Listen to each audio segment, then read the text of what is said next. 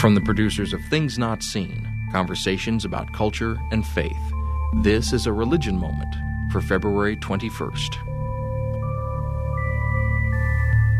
On a February 21st, 1988 broadcast, American televangelist Jimmy Swaggart announced that he would be stepping down from his ministry.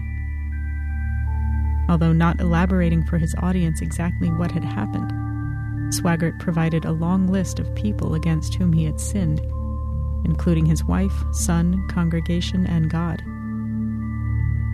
The minister's decision came after denominational officers of the Assemblies of God had looked into accusations that Swaggart had regularly been visiting a prostitute.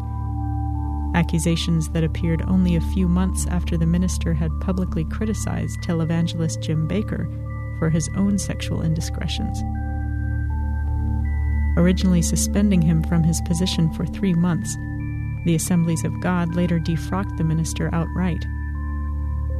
After cutting ties with the denomination and venturing out on his own, Swaggart continued his ministries as an independent evangelist until being caught again with a prostitute in 1991. Beginning as a traveling preacher in Louisiana in the 1950s, Swaggart performed and recorded gospel music as he moved into radio and television, eventually running his own TV network, SonLife Broadcasting, and also opening World Evangelism Bible College in the mid 1980s.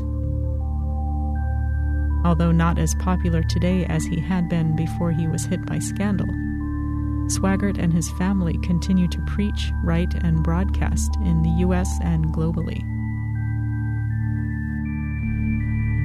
Our thanks to Katy Scrogin for this report.